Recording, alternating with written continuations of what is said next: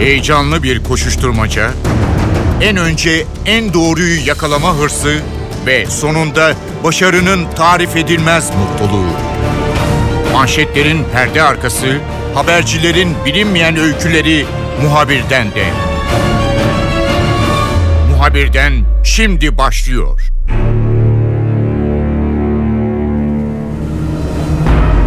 Sabiha Gökçen Havaalanı'nda ciddi bir uçak kazası yaşandı. 3 kişi yaşamını yitirdi. Bu kazayla birlikte gerek havaalanının teknik donanımı, pilotların uçak kullanma konusu veya meydana iniş konusunda izlediği yöntemler veya hangi koşullarda inmesi gerektiği veya inmemesi gerektiği konusunda çok sayıda yorum yapıldı. Sonuçta kazanın nasıl yaşandığını, kazanın nedenini bilirkişi raporları ve teknik değerlendirmeler sonunda anlayacağız. Kaza meydana geldiğinde olay yerine giden muhabirlerden biri NTV muhabiri Yağız Şen kaldı. Yağız bizimle olacak, notlarını paylaşacak. Muhabirden başlıyor, ben Kemal Yurteri.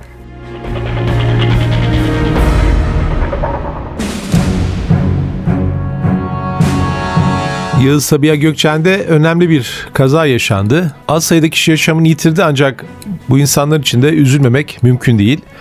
Çok daha fazla kişi yaşamını da yitirebilirdi. Kazadan hemen sonra sen havaalanına gittin. Enkazın yanındaydın. Oradan yayın yaparken gördük. İlk gittiğinde nasıl bir manzara vardı? Gerçekten şok edici bir manzaraydı. Çünkü hiç ben hayatımda bu kadar bir uçak enkazına yaklaşamamıştım. Gerçekten bizim için de bir ilktik. Neredeyse dokunsak erişebileceğimiz mesafeye kadar yaklaşabildik. Ya, önümüzde 20-25 e, metre mesafeye kadar yaklaşıp canlı yayınlar yaptık. Çekimler yaptık. Yani olay çok korkunç her şeyden önce. Düşünün Sabiha Gökçen'e tekerini koyduğu anda yüzlerce metre e, duramıyor uçak. E, ilerliyor. Hem de çok ciddi bir hızla ve daha sonra pistten dışarı çıkıyor. 50 metre kadar pistten dışarı çıkıp 30 metrelik bir yükseklikten pistten aşağı o kot farkı var. 30 metreden aşağı düşüyor. O düşmesiyle beraber de 3 parçaya ayrıldı. İşte kuyruk bir tarafta, gövde bir tarafta. E, kokpit yani pilotların olduğu yerde ayrı bir tarafta. Ama daha da korkunç o kokpit kısmı, pilotların olduğu kısım ters dönmüştü. Yani tekerleklerin olduğu yer normalde aşağı bakmaya gerekirken o kısım yukarıya doğru bakıyordu.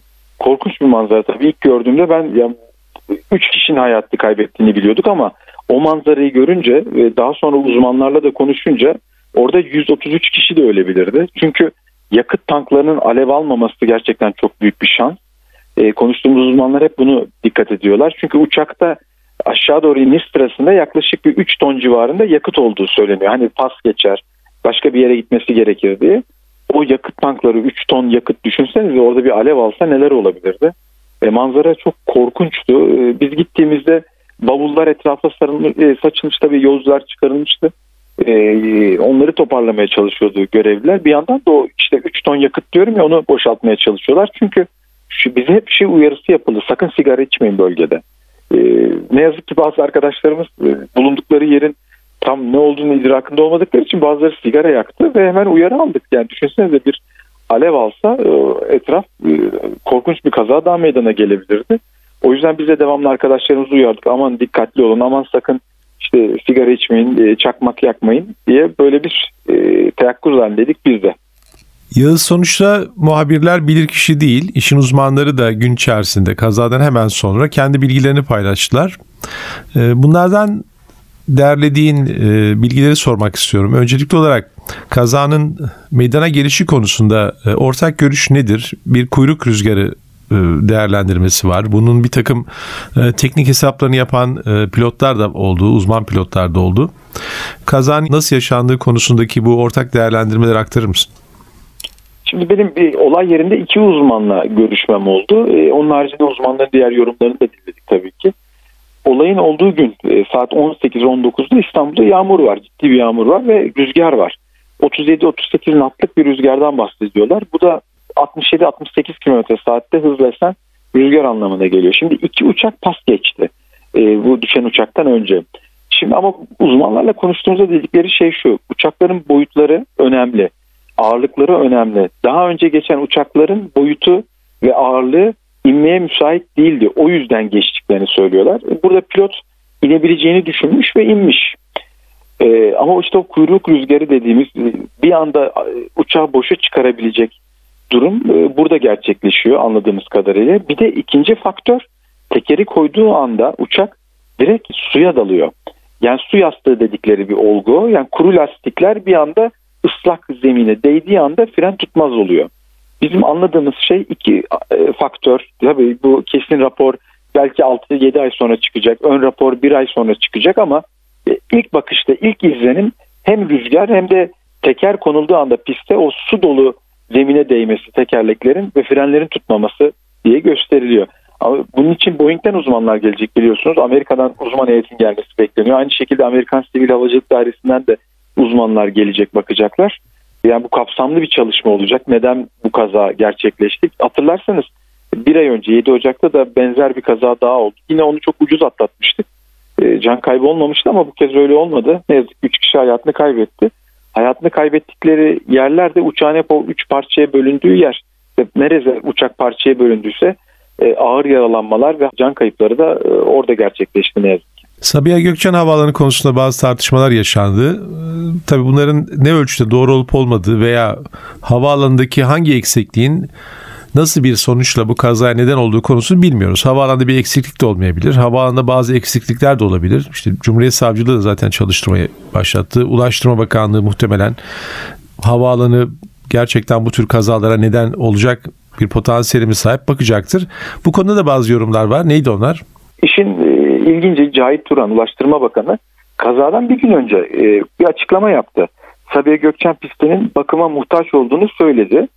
E, bu gerçekten tartışmaları büyüten bir açıklama oldu. Hemen bu cümlenin akabinde böyle bir kazanın gelmesi ama yine uzmanlarla konuyu konuştuğumuzda bu uçuşa elverişsiz demek değil. O anlama geliyor. Yani Cahit Turan evet e, bakıma muhtaç diyor ama bu pistin elverişsiz olduğu anlamına gelmiyor. Çünkü Sabiha Gökçen pisti uluslararası denetimden geçti ve uygunluk raporu aldı.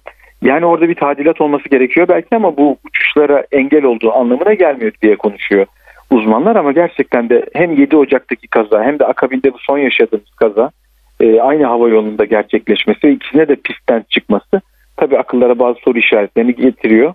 Muhtemelen e, detaylı incelemeler de yapılacaktır diye tahmin ediyorum.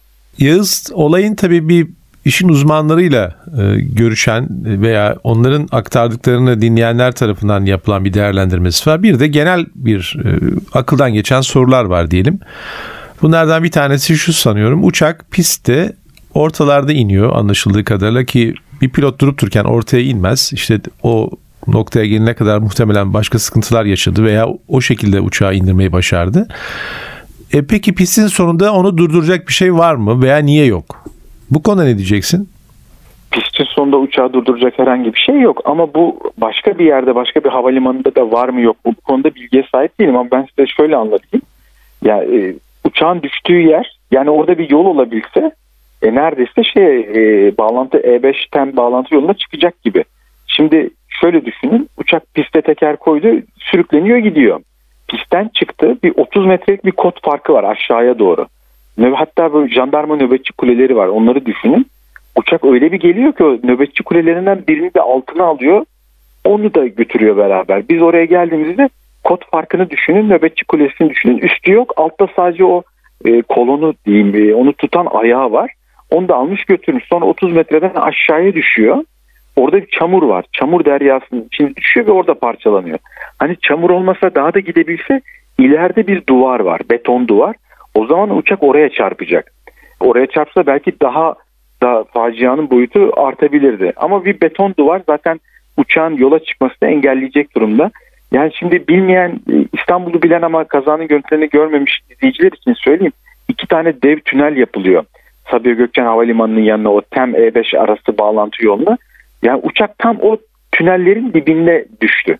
Tam olay orada gerçekleşti. Hatta dün trafikte çok yoğundu çünkü yoldan görünüyor uçağın düştüğü yer. E, o yüzden her gelen yoldan geçen uçağa bakmak için durduğundan trafik çok ciddiydi bizim gördüğümüz kadarıyla. Bu nedenle e, brandalar gerildi. Sürücüler e, seyirlik olmasın, uçak e, uçağa bakmasınlar, trafiği engellemesinler diye branda geldiler ki e, bu kadar yakın bir yerde oldu. Hatırlarsınız İstanbul Atatürk Havalimanı'nda da bundan bir 20 yıl önce benzer bir kaza meydana gelmiş. Uçak hatta e, yan yola çıkıp e, bir taksiye çarpmıştı. E, sarı taksiye çarpmıştı. O yüzden e, tabii e, nasıl olması gerekir? Uluslararası literatürde bunun örnekleri var mı? Hani çevreye bir ağ gerilmeli mi uçakları tutacak?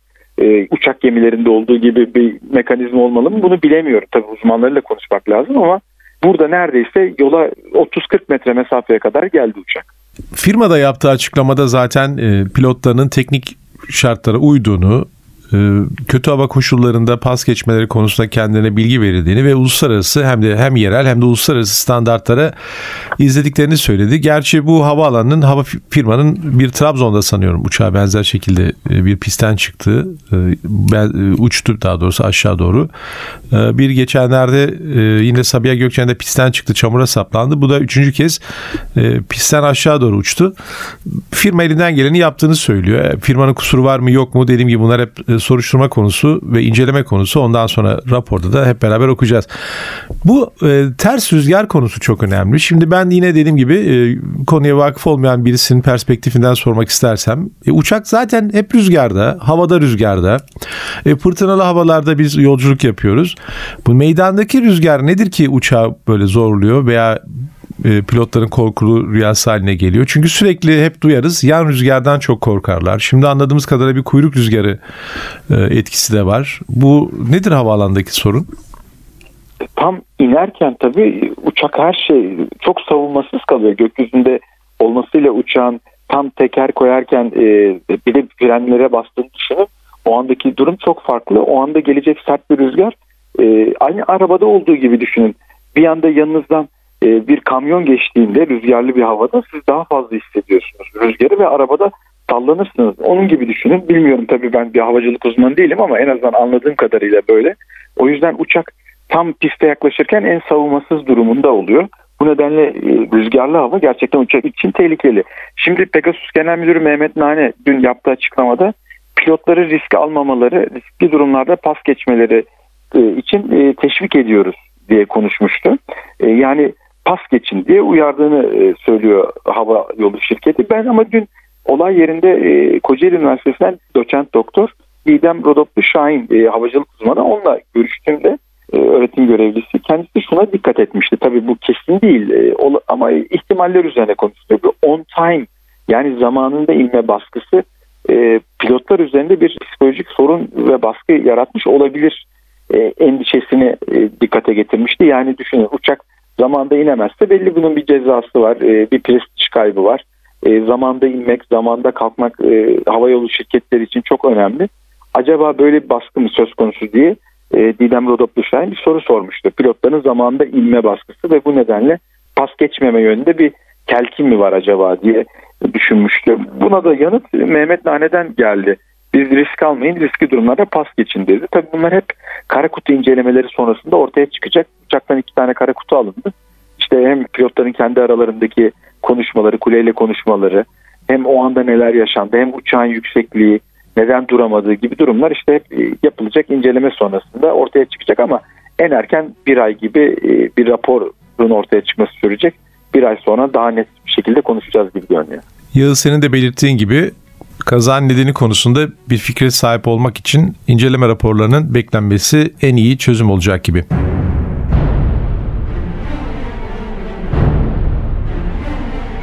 Muhabirden de bu hafta konumuz Sabiha Gökçen Havaalanı'nda yaşanan uçak kazasıydı. Ben Kemal Yurteri, muhabirden de yeniden görüşmek üzere, hoşçakalın.